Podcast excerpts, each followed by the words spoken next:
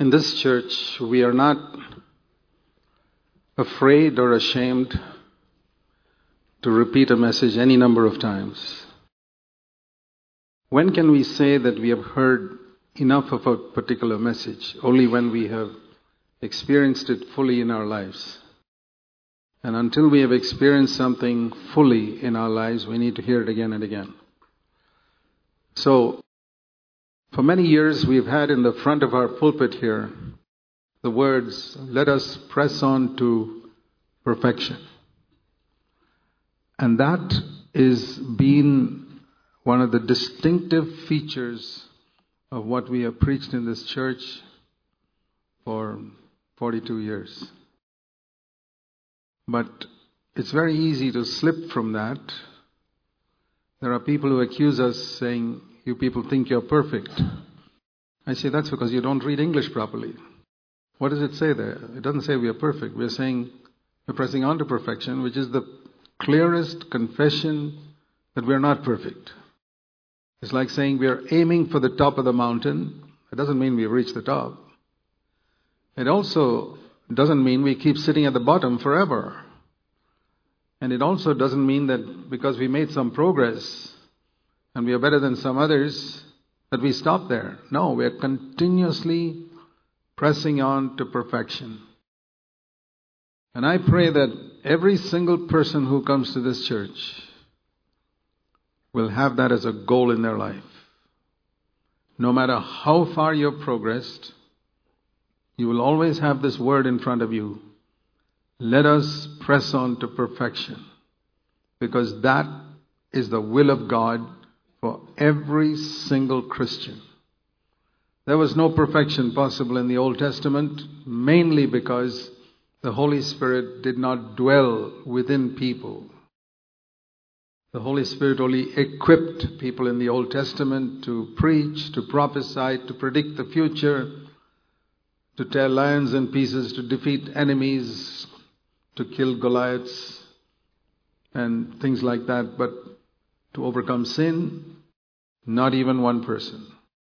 Not even the great Elijah who would get depressed and go to a cave and say, Lord, take away my life. Not even John the Baptist, who, the greatest prophet, who saw the Spirit coming upon Jesus, and a little later he sends a word to Jesus Are you really the Messiah? Unbelief. In the Old Testament, I don't blame John the Baptist or Elijah. They were thousand times better than you and me. But they did not have the Holy Spirit within them. And therefore, because we have the Holy Spirit within us, we can rise higher than them. To use an illustration I've often used, it's like saying, because I have a computer, I can calculate things faster than Einstein, the great mathematician. It doesn't mean I'm cleverer than him. He was hundred times cleverer than me, but I have a computer. Those Old Testament saints were far more wholehearted, but because I have the Holy Spirit, I can rise higher than them. The question is, are you rising higher than those Old Testament saints? Or higher than David, who said, I'll never give to God that which costs me nothing. Think of one statement I'll never give to God that which costs me nothing. How many Christians say that? You have to rise higher than that if you are in the new covenant. So, this phrase, let us press on to perfection, is found in the book of Hebrews. And that's a very important book for any Christian who is serious about pressing on to perfection, any Christian who is serious about understanding the new covenant. So, turn with me to that verse. If you're not familiar with where it is, you should be familiar by now, but it's in Hebrews chapter 6. And uh, what it says there is let us leave aside, verse 1, the elementary teaching about Christ. And let us press on to maturity or perfection, means the same thing. To spiritual maturity, even if you're in the kindergarten, say, start but aim for a PhD spiritually. Don't aim to, I want to reach second standard. No. That's okay in the world, but not spiritually. Wherever you are, you must aim for the highest. Let us press on to perfection. Let's press on to maturity. And if you want to press on to maturity, you have to leave aside this elementary teaching about Christ. And don't lay again a foundation. Don't keep on polishing the foundation. Let's build on the foundation. There are three pictures used here about perfection. One is in Hebrews 5 and verse the previous two verses 13 and 14. Everyone who partakes only milk spiritually is not accustomed to the word of righteousness. For he's a baby. Then what is he accustomed to? He's only accustomed to the word of forgiveness. I sin, I confess my sin, and I'm forgiven. That's milk. And then I sin again, I confess my sin, and I'm forgiven. Babies need milk. And you cannot stuff meat down a meat baby's throat. But if your baby is never going to go beyond milk, you can say it's not growing. So a Christian who's only in this circle of I sin, I confess my sin, and the Lord forgives me, and I sin again and confess my sin, and the Lord forgives me, is a baby. And he's not ready for solid food. And there were Christians like that in the first century. And it is to such Christians that this writer is writing in verse 12 of Hebrews 5. He says, The time has come when you should have been teaching others by now. You should have been in a graduate college now, but you're still in kindergarten. Someone has to teach you again the elementary principles, and you need milk and not solid food. So the Holy Spirit is rebuking people who live in this endless cycle of sinning the same old sins, confessing the same old sins. I'm not saying we don't struggle against sin. Let me make that clear. We will struggle against sin till the end of our life. That's like saying a student struggles to understand CAT is cat and BAT is bat in the kindergarten. And when he gets to the PhD level at the age of 25, he is still struggling. But he's not struggling with CAT and BAT. He's struggling with postgraduate, post postgraduate stuff in different subjects. So, at every level of education, a serious student is struggling. So we will be struggling with sin till the end of our life, but it should not be with the same old sins we were struggling with 20 years ago.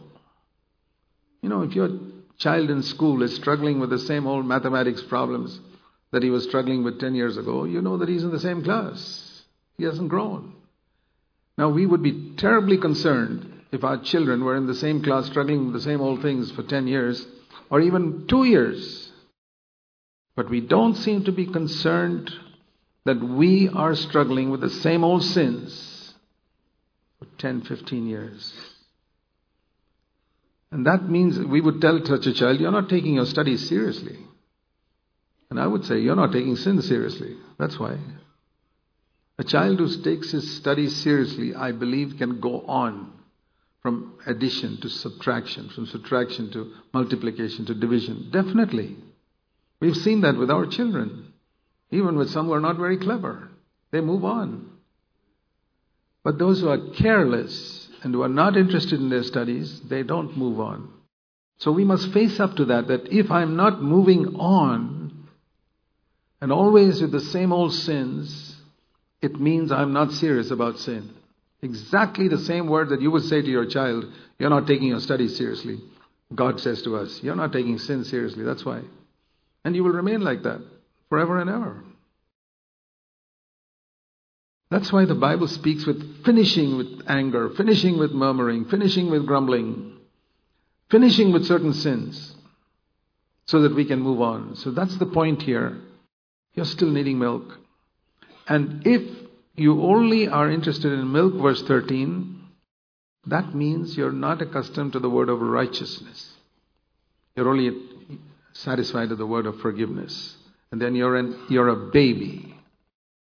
But solid food, verse 14 of chapter 5, is for the mature. And maturity is a gradual process. We don't reach perfection till we Jesus comes again, but it's constant growth until then. In the old covenant, it was not like that. There was static. There was no growth in the Old Testament. No, you can't say that David grew spiritually. In fact, I think David was a better disciple when he was uh, looking after the sheep and writing psalms than when he was a king and committing adultery. Don't you think so? But Paul was different. Paul didn't, Paul started off very low, but look how high he went.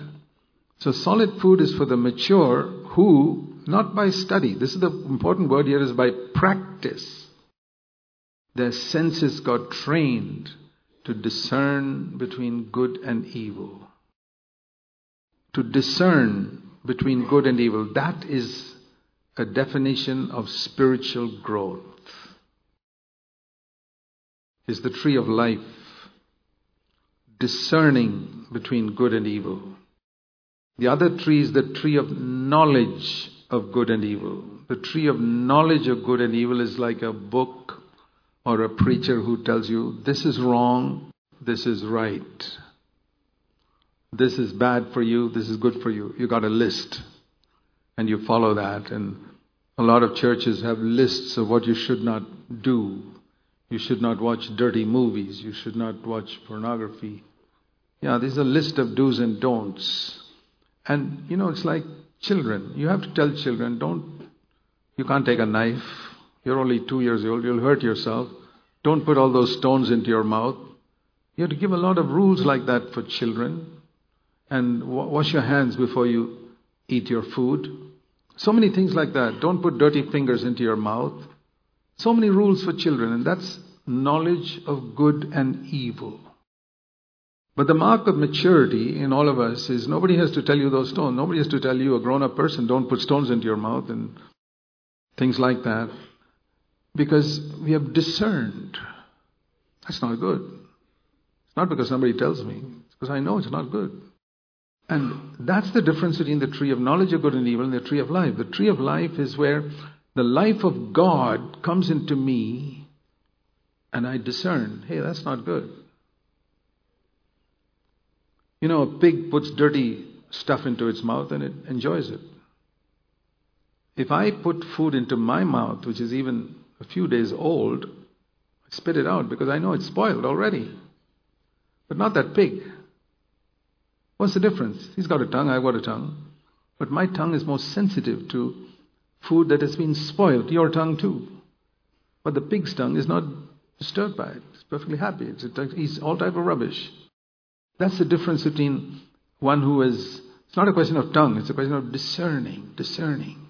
One person discerns, and as you grow spiritually, there are more and more finer things that you discern. Hey, this is not right for me. This is not right. It's not right to speak like that to my wife. It's not right to speak like that even to a beggar. This, this is discerning. This is becoming more and more spiritual. I, I was a bit unwise there. I need to go and apologize. That's discernment. People without discernment never apologize. They never feel they never ever did anything wrong. And I met people like that. They, they have not grown spiritually. That's the problem.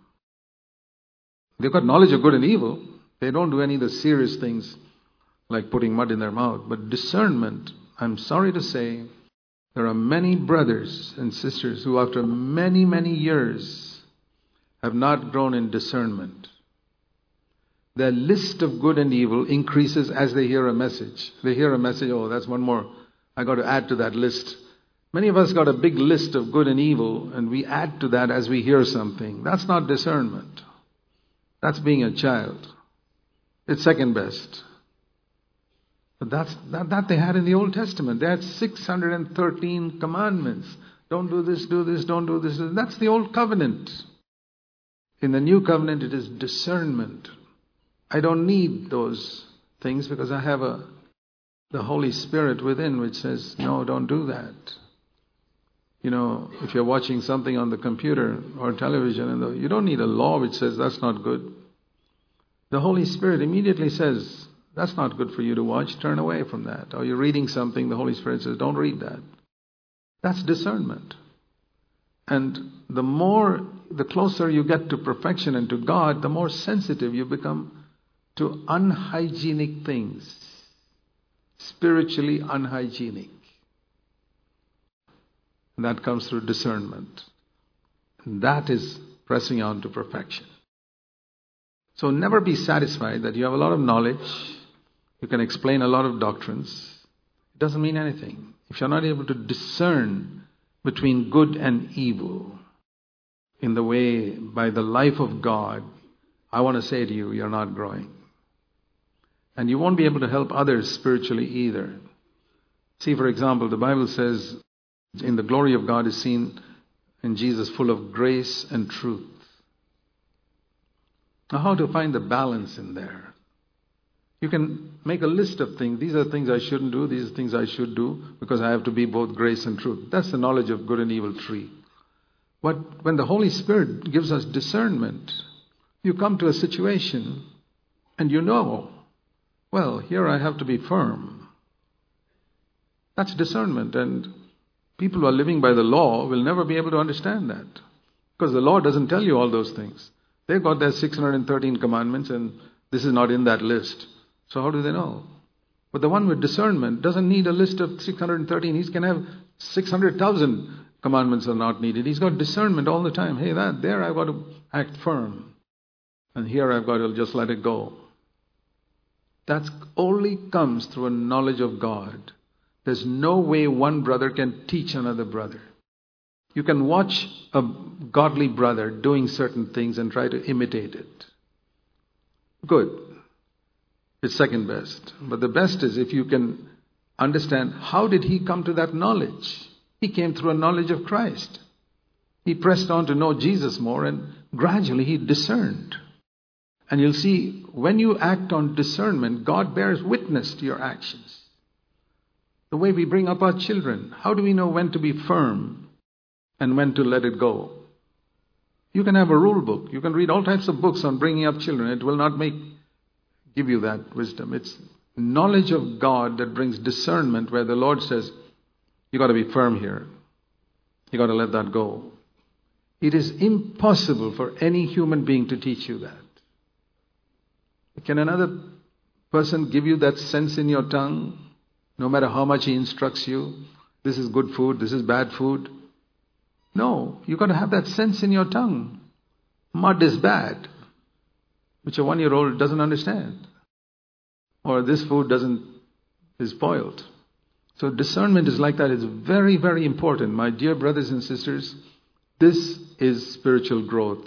And if we are not growing in discernment of what is divine and what is human, what is a human way of reaction, reacting, and what is the divine way of reacting to that? If we don't discern that, we're not growing.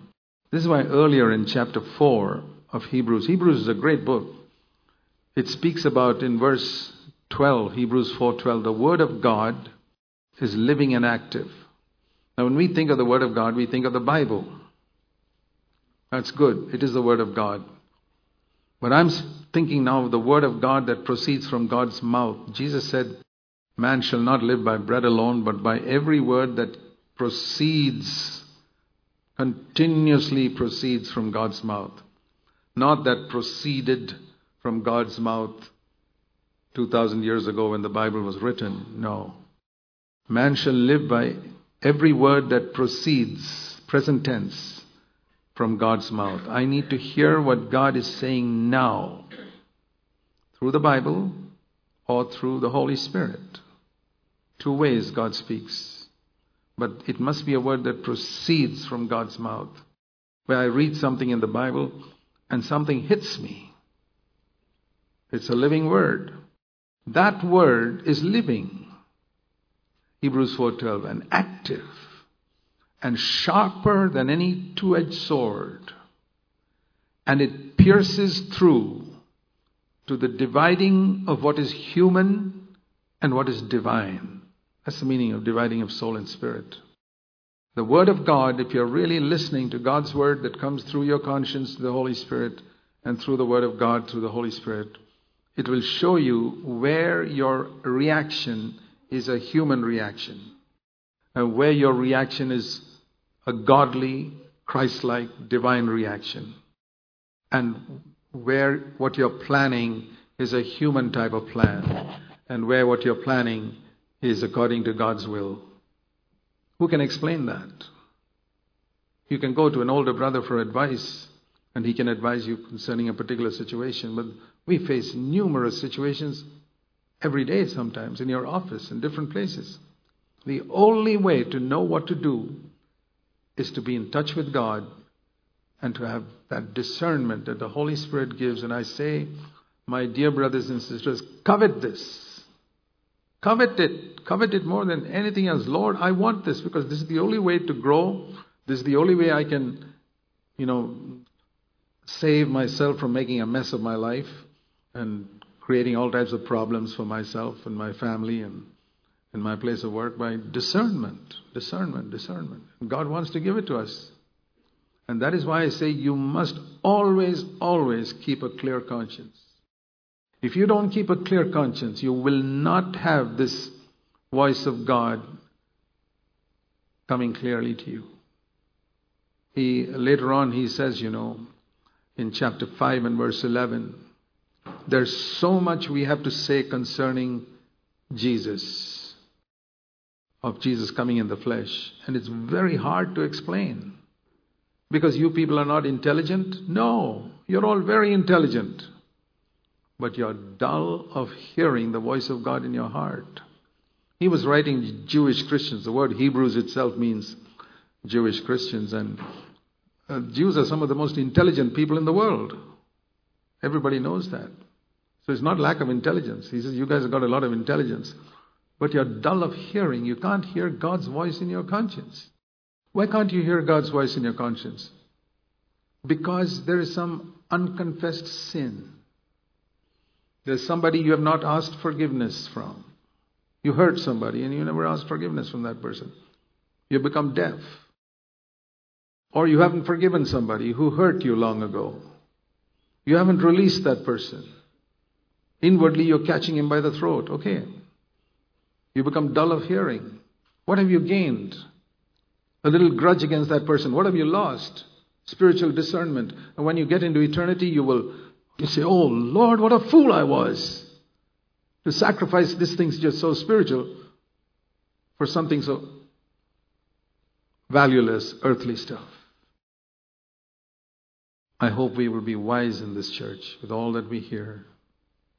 So he says, concerning Jesus, we have so much, it's hard to explain because you become dull of hearing. So Hebrews 4:12 says how this division comes between soul and spirit. That means it shows me what is divine and what is human. You know there were so many things that Jesus did which others couldn't explain. For example, we read once that he came into the temple and walked around and saw everything and went home. And the next day, he came into the temple and looked around and he took a whip and chased everybody out. How is that? They were not sinning more on the next day than the previous day. And then why is that? That's a good example to see. Turn with me to the Gospel of Mark. Because Jesus is our example, and so when we look at his life, we see how he acted. In uh, Mark chapter 11 and verse 11, Jesus entered Jerusalem and came into the temple. And he looked around at everything You see that? He looked around at everything. And he left for Bethany because it was late. On the next day, he left Bethany, and verse 15, he came back to Jerusalem and he entered the temple. And immediately he began to drive out those who were buying and selling in the temple, overturn the tables of the money changers and seats and doves, and he wouldn't permit. What happened between those 24 hours? That's what I mean by discernment. If it was, if you, if you live by law, it is, you shall never drive out the money changers, or you shall always drive out the money changers. That's how people live under the law. I must always do this, this is the right thing to do. Never do that, that's the wrong thing. Jesus never lived like that. He lived by every word that proceeds from the Father's mouth. He saw all the evil that was being done. Father said, Nothing. Okay, I do nothing then. And the next day also, he would have done nothing if the Father had said nothing. But the next day he came in, and the Father said, Act now. And he did. And do you think the disciples understood that? No, they thought he must have lost his temper. And the wonderful thing I see about Jesus is he never tried to explain to them, hey, listen, I want you to know I've not lost my temper. Because he was not interested in their opinion. Do you ever try to explain to people, hey, listen, I want you to know I didn't lose my temper. The Lord led me there. All this human justification, the Lord says to the Pharisees, you people are those who justify yourselves before men because you want a good reputation before them. You want them to know that you didn't lose your temper. You're not satisfied living before God and God seeing that you didn't lose your temper. You want the opinion of men. No wonder we don't grow in discernment because we care for the opinion of men so much. I believe this is the trouble with so many preachers and so many servants of God today. They care for the opinion of men so much that they want to justify their actions and prove that they are not carnal. Jesus was never interested in that. Never, never, never. When he sometimes said to the disciples, How long shall I be with you, you people of unbelief? He didn't afterwards have to explain, Hey, by the way, I wasn't getting upset, you know. I was just telling you something important. Never. You never find him doing that because he was living before God's face. Why all this self justification and explanation and all that? It's amazing how much we live before man's face. That's why we're dull of hearing. I'll tell you that. When you live before God's face, you will not become dull of hearing. You'll become very sensitive because you're listening to only one voice, the voice of God. But if you're also listening to uh, what will that person think of me because of this action of mine or this thing that I said or this thing that I did. The easiest way to become spiritually deaf. Dear brothers and sisters, let us press on to perfection. We all start at this low level, but we press on to perfection. We have to divide between soul and spirit, between what is human and what is divine. In the book of Hebrews, turn back. It's a, it's a wonderful book. It's here is a word which says this in Hebrews chapter 2 and verse 3. I just want to pick out some verses in Hebrews which are really very, very important. Hebrews chapter 2, verse 3. How will we escape if we neglect such a great salvation? Now, the way that is normally preached is how will you escape if you reject such a great salvation. This is not talking about rejecting. No. These people have not rejected it, they have neglected it. Do you know the difference between rejecting a child and neglecting a child? Rejecting a child means, I don't want this child. People have a baby born, a girl usually, they don't want it, they say, we don't want it, and they go and dump it in some outside some hospital or in some garbage bin for somebody else to. That is rejecting. Neglecting is you feed the child and take care of the child, but you completely neglect the child. You don't care for its development. There's a difference between rejecting and neglecting. I don't believe any of you have rejected God's salvation. Who would want to do that if this is the way to have eternal life and to go into God's kingdom? But neglecting it. Have you ever taken Hebrews chapter 2, verse 3 seriously? Have you ever felt Hebrews chapter 2, verse 3 could be referring to you and that you can't escape?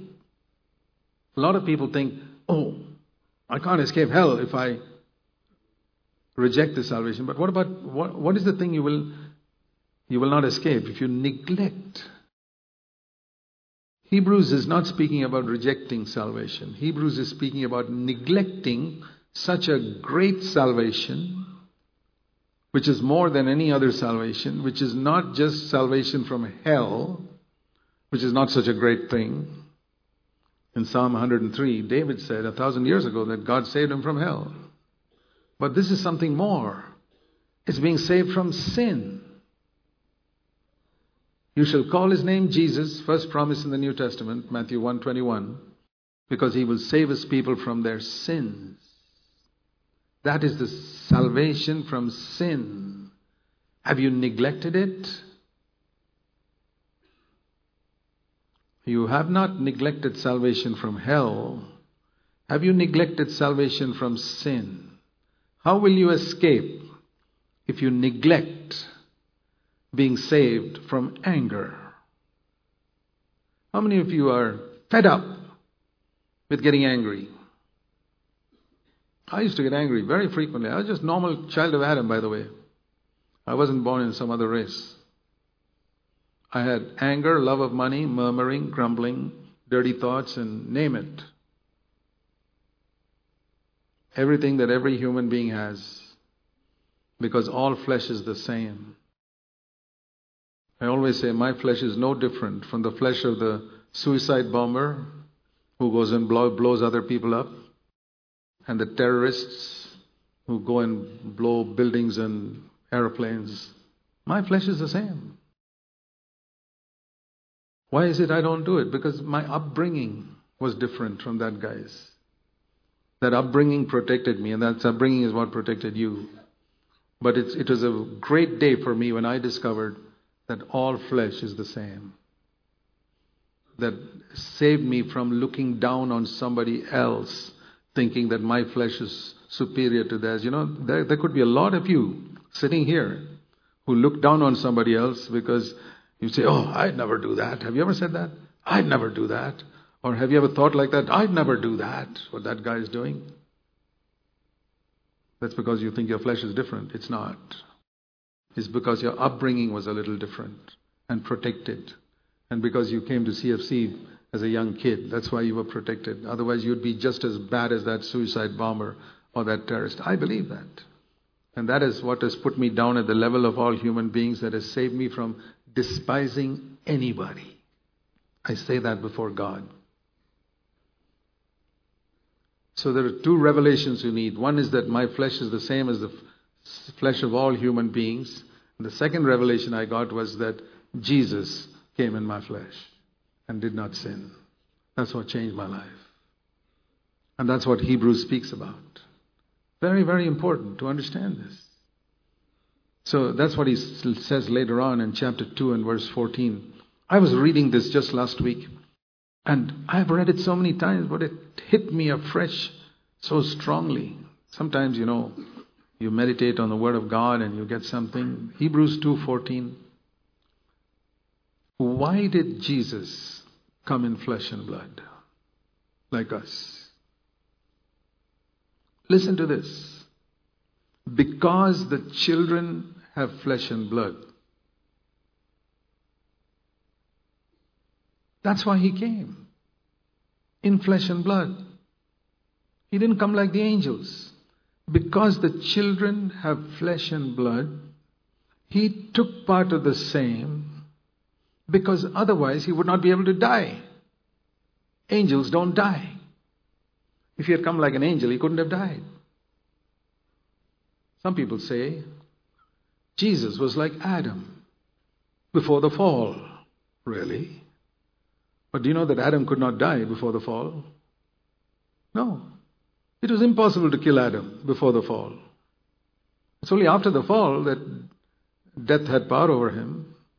So that is a, that is a lie that clever people say Jesus was made like Adam before the fall. Then he could not have died. No. He was made like us. He took part of the same flesh and blood so that he could die. Do you understand that? Do you know that Adam never had to, before he, before he fell into sin, he never had to perspire? He could work 10 days continuously and he would not perspire. In the hot sun, he would not perspire. But not Jesus. Jesus would work three, four hours in the carpenter shop and he'd be perspiring. Why? Because perspiration is one of the parts of the curse that came on the human body. Did Jesus have a body like ours? Did he perspire when he worked? If he accidentally, while trying to hit a ha- nail with a hammer, accidentally hit his thumb, like we, we, have, we have done, would it pain him? It wouldn't have pained Adam before the fall. There was no pain before the fall. But if Jesus hit his thumb, he would have felt the pain. I'm trying to show you how Jesus was just like you. And if a thorn got into Jesus' foot, would he have felt it? There were no thorns in Adam's time, but even if there were, it wouldn't have hurt him. Jesus was not like Adam before the fall. He was made, in verse 17, in all things like his brothers. It can't be clearer than that. And yet there are people who have not understood it, who fight it, who resist it, and they live their defeated lives. I lived a defeated life until I saw this wonderful truth that Jesus was made like me, his brother, in all things. Who are his brothers? Jesus told Mary Magdalene on the day of the resurrection, Go to my brothers.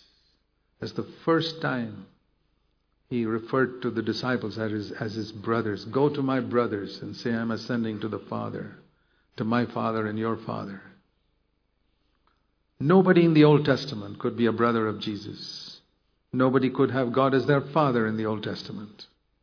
It's such a wonderful privilege, not only to say to God, my Father in heaven, but to look at Jesus and to say, my elder brother. He was made like his brothers. It says he had to be made like his brothers. In verse 14, it says he had to take part in flesh and blood so that he could die. And why did he have to die? Verse 14. Because there was someone called the devil who had the power of death. Do you know that Satan had the power of death? Right from the days of Adam. He could kill people unless God stopped it. You know, when God allowed Satan to make Job, touch Job's body. He said, You can make him sick, but you can't kill him. Why did God have to say that if Satan could never kill anybody? God could have said, Do whatever you like. If he had said that, he would have killed him. But God knew Satan has the power of death. So he said, You can't kill him, you can do anything else. Satan had the power of death. It's a wonderful thing to see the truths of Scripture. And the only way that Satan could be defeated so that that power of death will not come over us is by somebody dying. That perfect human being dying. That's why Jesus had to come like us and die. So that, it says here, it's all here, that he can make the devil powerless, not kill the devil, but take away his power. Which power? The power of death that he had. He took it away so that we, verse 15, might be free from the fear of death because he doesn't have the power of death over me anymore. Hallelujah. And how this fear of death has brought slavery, it says in verse 15, to human beings everywhere. Every human being in the world lives in a slavery to the fear of death. Oh, I may get cancer. I may get this. I may get that. I may have an accident. I may have this. I may have that. I may die. Every human being lives in this. A lot of you are living in this, I think. But do you know you're not supposed to live in the fear of death? That's why Jesus died. It's a wonderful thing to be free from the fear of death. And if you're not free from the fear of death, I think I'm older than almost everybody here. I'm, I'm not afraid of death. No. I don't live in the fear of death. Not at all. I'll tell you why. Not because I'm cleverer than you, because I believe that somebody died and took away that power of death from Satan. That's why. Why is it I don't live in guilt of my past sins? Same reason. Somebody died and took away the punishment for my sin. The same somebody also took away the fear of death. But unfortunately, preachers don't preach that. And if you had never heard that Jesus died for your sins, you wouldn't believe that either. You believe that Jesus died that you might never fear death again? Because the one who had the power of death has been made, his, that power has been taken away from Satan. That is why Jesus had to take our flesh and blood. He couldn't come like Adam before the fall, who could not die. He couldn't come like angels. He had to come like us so that he can free us. Verse 15. Who all our lives were enslaved to the fear of death. I need not live in that slavery to the fear of death for a single day or a single moment. I never have to go to God like Elijah and say, Oh God, take away my life. Somebody's trying to kill me. Queen Jezebel is coming now. He's after me. No. I can stand like Jesus before Pilate. And Pilate said, Do you know I have power to kill you? Jesus, I think he had a smile. No, you don't have that power. Imagine telling a ruler who's trying to kill you, you don't have that power. Sorry. I live under my Father in heaven. And the only power you have over me is what He gives you. What a dignity. My brothers and sisters, this is the dignity with which every child of God must walk on this earth. You live with the dignity of a child of God, or you're afraid, leave alone death. You live in the fear, my boss may sack me. Being fired from your job is not as bad as death. You live in that fear. Do you know we're not supposed to live in fear because fear of death is the greatest fear. Fear of losing your job, fear of getting sick, fear of financial difficulty are all inferior fears. You get rid of the top fear, you'll get rid of all the other fears as well. You know, when David killed Goliath, it says all the other Philistines ran away. Have you read that? So if you kill the top giant, all the others will go. It's the fear of death that is there in many, many believers. And that's the reason why Jesus conquered death and rose up from the dead to prove that death did not have any power over you. You don't have any fear. You don't have to live in the fear of death. Nobody conquered death till Jesus came. This is the wonderful message of the gospel. Let me show you something in Acts chapter 1. Very, very important. Acts of the Apostles. Before the day of Pentecost, Judas Iscariot had gone away, left the group of 12, betrayed the Lord, and gone and committed suicide. And so Peter says that now we have to get one person to replace him. Acts 1:21. It's necessary that of all the people who accompanied us, we must select one person to replace Judas Iscariot. That's the context here. Who will do what? Verse 22 Who will be a witness with us, not of his crucifixion, no, but of his resurrection. I'm sorry to say, most Christians witness to the crucifixion of Christ. Their main message is Do you know Jesus died for your sins? It's true. But we are to be witnesses that Jesus rose from the dead and conquered death. He didn't just die. See, in our old um, hall that we have in DeCosta Square, we have a cross. A lot of crosses that you see in different places, you find Jesus hanging on it. That's a lie. Such crosses are a lie because he's not hanging on the cross. It's completely wrong to have a cross with Jesus hanging on it. He came off that cross 2,000 years ago. That's why we wrote on that cross, Jesus Christ is alive today. Go and see that. Why did we put that on the cross? To prove that he's not there today. He rose from the dead. That is our testimony. It's very, very important. I don't know whether you guys have noticed it and the importance of that statement that you put on a cross. Jesus Christ is alive today. He's not hanging on the cross. And that's the difference between the cross we have and the cross a lot of other people have in their homes and different churches. We are witnesses not of his crucifixion, but of his resurrection. And always the apostles spoke about being a witness of his resurrection everywhere, to be a witness of his resurrection. So, coming back to Hebrews, it says here, verse 17, he was made like his brethren in all things because that is the only way. Now, earlier on, it is written he had to take our flesh and blood because that's the only way he could die. Why did he have to die? Because that's the only way he could take away the power of death from Satan so that we don't live in fear of death anymore. Now, here's another point. Not only he took our flesh and blood, that's one point. He had to be made like us in all things. Why? Now he's not talking about delivering us from Satan's power. Now he's talking about delivering us from the power of temptation. He's already finished with talking about Satan's power. Now, because then only because he could be tempted, and verse 18, because he was tempted and he suffered in those temptations, suffered means he denied himself, he's able to help us when we are tempted.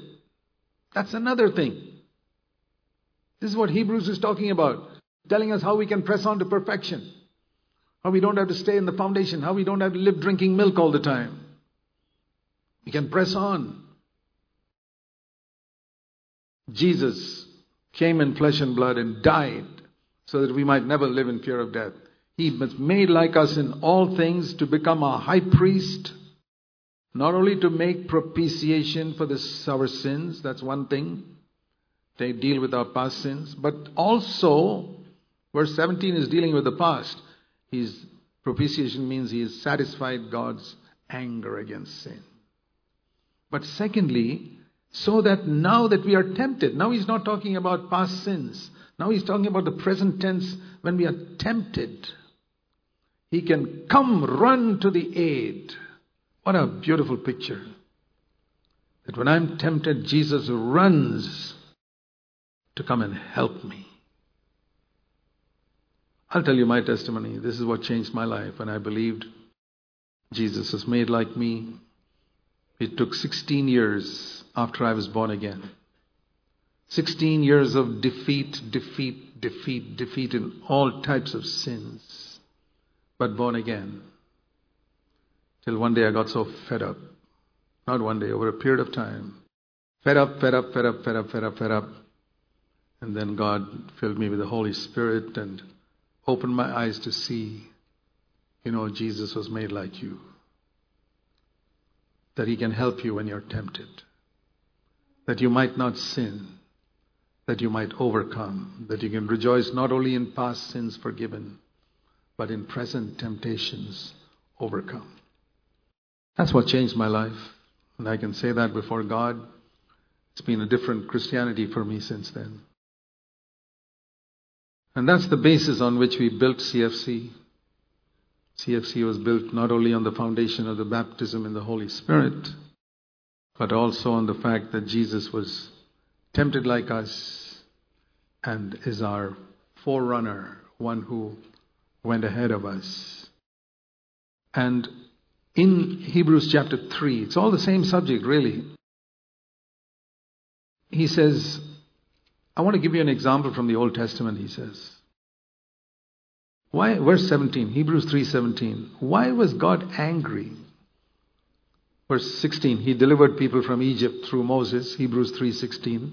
But why was he angry with them for 40 years?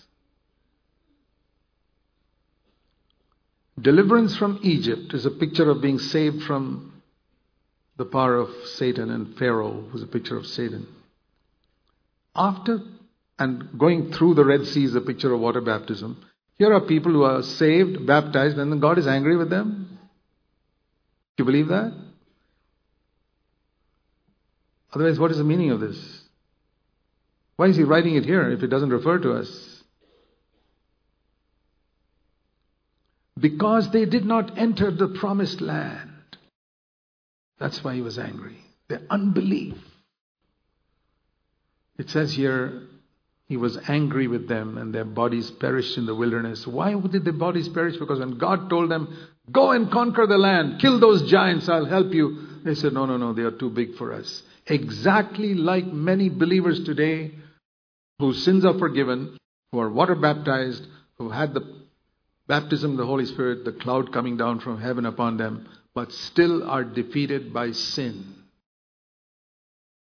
Many people haven't understood the purpose of the baptism of the Holy Spirit. What a tremendous deception the devil has put across the Christian world by saying the purpose of the baptism in the Holy Spirit is to make you speak in tongues. Absolute nonsense. I thank God for the gift of tongues. But that's not the purpose of the baptism of the Holy Spirit. No. The pillar of cloud protected them from the heat of the sun. Correct. The pillar of cloud at night was a pillar of fire, protected them and gave them light in the darkness. Correct. But that was not the purpose. The baptism of the Holy Spirit may give me the gift of tongues and some excitement and all that, but that's not the purpose. That's only like the protection they gave to the Israelites. The purpose of that pillar of cloud was to lead them into Canaan day by day by day by day by day to follow that and enter Canaan. That was the purpose of that cloud, and they didn't understand that. And the purpose of the baptism in the Holy Spirit is to lead us into the promised land where all the giants of sin are killed. And that's why God was angry with them, because when they came to the borders of the promised land, they said, No, no, no. Sin is more powerful than our God. You know, if I were to paraphrase what those ten spies whom Moses sent told the people of Israel, Oh, uh, we are we're like grasshoppers when we think of sins like anger and murmuring. No, no, no, no, no. We cannot conquer them. We cannot conquer them. They're too powerful for the Holy Spirit. The Holy Spirit cannot conquer them. And God says, You insult the Holy Spirit like that? He, he gave them, he was patient with them for some time. Then he said, You will never enter that land. You will perish in your defeated life all your life. How many years you've been hearing about an overcoming life? You've been hearing about overcoming sin, coming here to CFC week after week after week after week, and you don't even take these sins seriously. And you don't believe that Almighty God, the power of the Holy Spirit, can help you overcome those sins. You honor the devil by saying those sins are more powerful than your God. Except Caleb and Joshua. They said, with our God, these people will be like bread for us. We can eat them up. You read Numbers chapter 14, and God said, Because Caleb and Joshua had another spirit, I will lead them into the promised land. That's what's mentioned here in Hebrews 3. How shall you neglect? They didn't reject coming out of Egypt, they neglected the salvation which was to take them into the land of Canaan. And I believe there are many people sitting here who have not rejected coming out of Egypt or the blood of the Lamb or water baptism, but who have neglected the purpose of the baptism of the Holy Spirit to lead you to conquer every giant that dwells in Canaan. You know, I looked at the map of the land of Israel, the land of Canaan, and I said, hey, this looks so much like my body from head to foot. And that's where the giants are dwelling. The giants are dwelling inside this body. And God says, I want you to bring all those giants down and conquer their land because they are not supposed to rule this land. God, God told Israel, I, Jehovah, am supposed to rule this land, not these Canaanite giants. And that's what the Lord's telling you. Anger is not supposed to rule your body. Grumbling, murmuring are not supposed to rule your body. Telling lies are not supposed to rule your body. The love of money and the pursuit of endless pursuit of wealth is not supposed to rule your body. Covetousness, always wanting more, much more than what you need, is not supposed to rule your body. Bitterness, an unforgiving spirit, is not supposed to rule your body. Dirty thoughts and lusting after a woman whom God has not given you is not supposed to rule your body. Looking at pictures of naked women who are not your wife. What a terrible thing. Lusting, coveting is not supposed to rule your body or your eyes. Do you believe that? And yet you say, What to do, brother? I'm so tempted. Even the mighty Holy Spirit is not able to conquer that. You insult God by that, and God says, You'll never enter the promised land. You live there, your defeated life forever and ever and ever and ever and ever. I'm warning you today, my brothers and sisters, repent. Repent for insulting God by saying that the Holy Spirit, who you say is dwelling in you, is not able to conquer this filthy sin, which you know is filthy, which you know is dishonoring God, and you keep on doing it, and you keep on saying, No, no, no, I can't conquer it, I can't conquer it. You're insulting God, and God is angry. Okay? I don't know whether a time will come when, for those people, a time came and God said, Okay, finished. You guys are finished. Maybe your children will enter the promised land, but you will not. That's what he told those Israelites. 600,000 people. It says God told them, You guys will never enter the promised land because I gave you enough chances. I gave you 10 chances. You read in Numbers 14, I gave you 10 chances. Now you will not enter in. And they were not able to enter because of unbelief. Turn with me to that very serious passage in Numbers chapter 14. He pleaded with, Moses pleaded with the Lord to forgive them. He said in verse 19, Pardon, I pray you, Father, please pardon the sin of these people.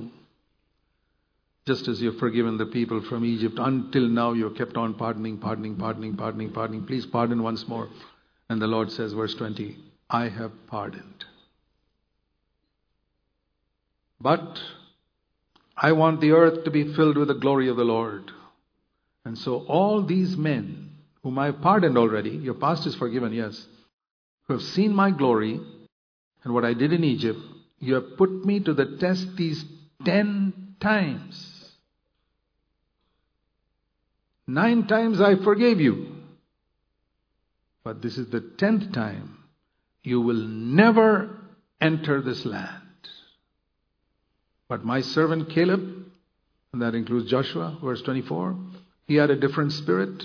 Him I will bring into the land. And just like God said, those 600,000 Israelites missed the bus. They couldn't get onto it. And you know, afterwards, you know what happened? They said, Oh, we're sorry. Uh, they see in the morning of chapter verse 40, same chapter, 1440. In the morning, I don't know whether you've noticed this, they tried to go into the land. They say, Here we are, we have sinned. Okay, we're ready to go. Just 24 hours later, they said, Okay, we're sorry for what you did. We'll go in.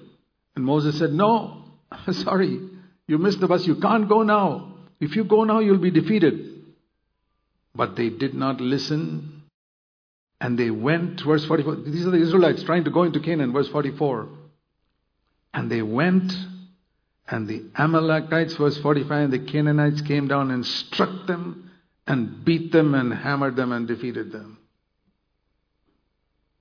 Did you notice that after the Lord, after Moses said, You can't go in, they tried to go in? Just within 24 hours, it was too late. I've thought about that. That there is a time when you can provoke God to such an extent that God says, okay, you've just taken advantage of me too much. You're finished. You can be forgiven, but you'll never enter the land because you have never taken it seriously after all these years. I don't know whether that happens today. I'm not here to decide that I'm not God. But I believe this that the things that are written in the Old Testament are written for our instruction. See 1 Corinthians in chapter 10. 1 Corinthians chapter 10, it says here, These things, verse 6, 1 Corinthians, happened as examples for us. So, verse 9, let us not tempt the Lord as some of them did or grumbled.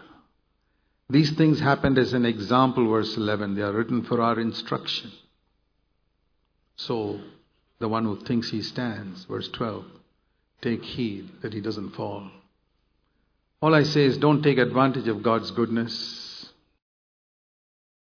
There's a very serious word in Genesis in chapter 6, which I like to war- remind you of.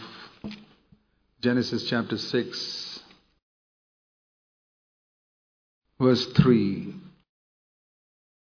My Holy Spirit will not strive with man forever. Because he's flesh. So his days are numbered. For that day it was 120 years. For the Israelites in the wilderness it was two years. That's all. For us, I don't know. It's different for different people.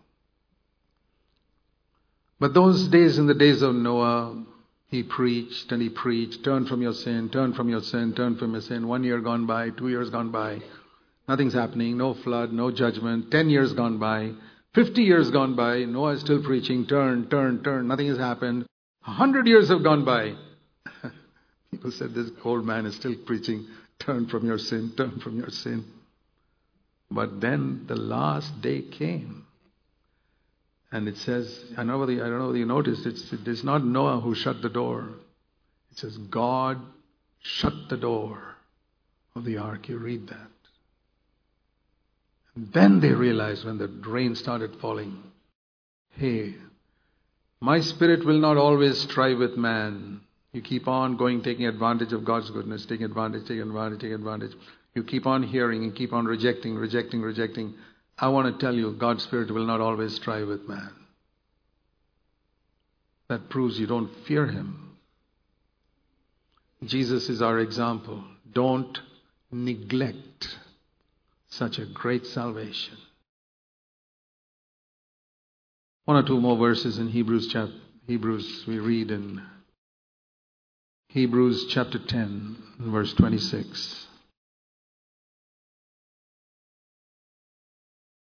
First of all, verse 19 and 20. We have confidence to enter the holy place by the blood of Jesus. Verse 20, by a new and living way which Jesus inaugurated for us through his flesh. He was tempted like us, and he did not sin. He overcame, overcame, overcame, made a way for us to overcome. But having heard all that, Verse 26 if you keep on sinning willfully, it's not if you accidentally fall. It's not talking about accidentally fall. But you keep on sinning willfully after you have received the knowledge of the truth. Is there anybody here who can say, I have not received the knowledge of the truth?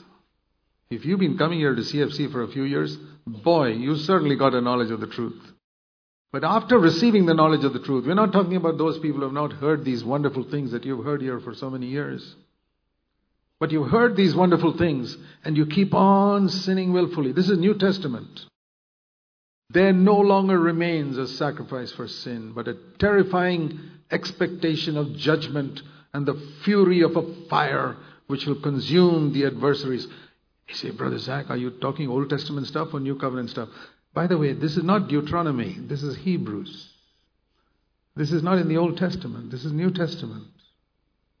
He's talking about those who have entered the most holy place, verse 19 and 20, by the blood of Jesus, by a new and living way. After coming there, they keep on sinning willfully.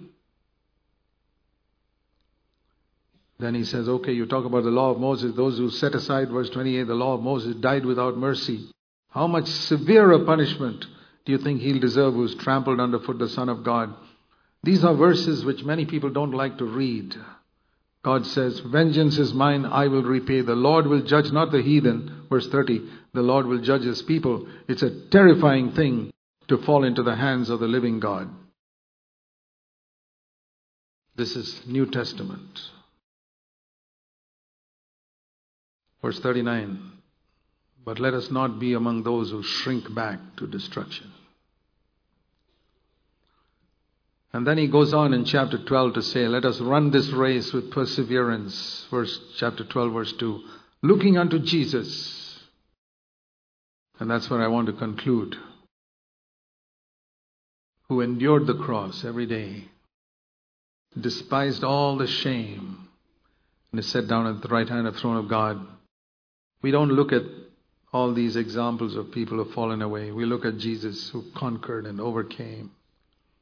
He's our Savior and He's our forerunner. And it's like a, a bride who longs to be with her bridegroom, a wife who loves her husband so much that even if he's going through a difficult path, he says, I, she says, I want to stick with him. Even if it's poverty, she says, I want to stick with my husband. I love him.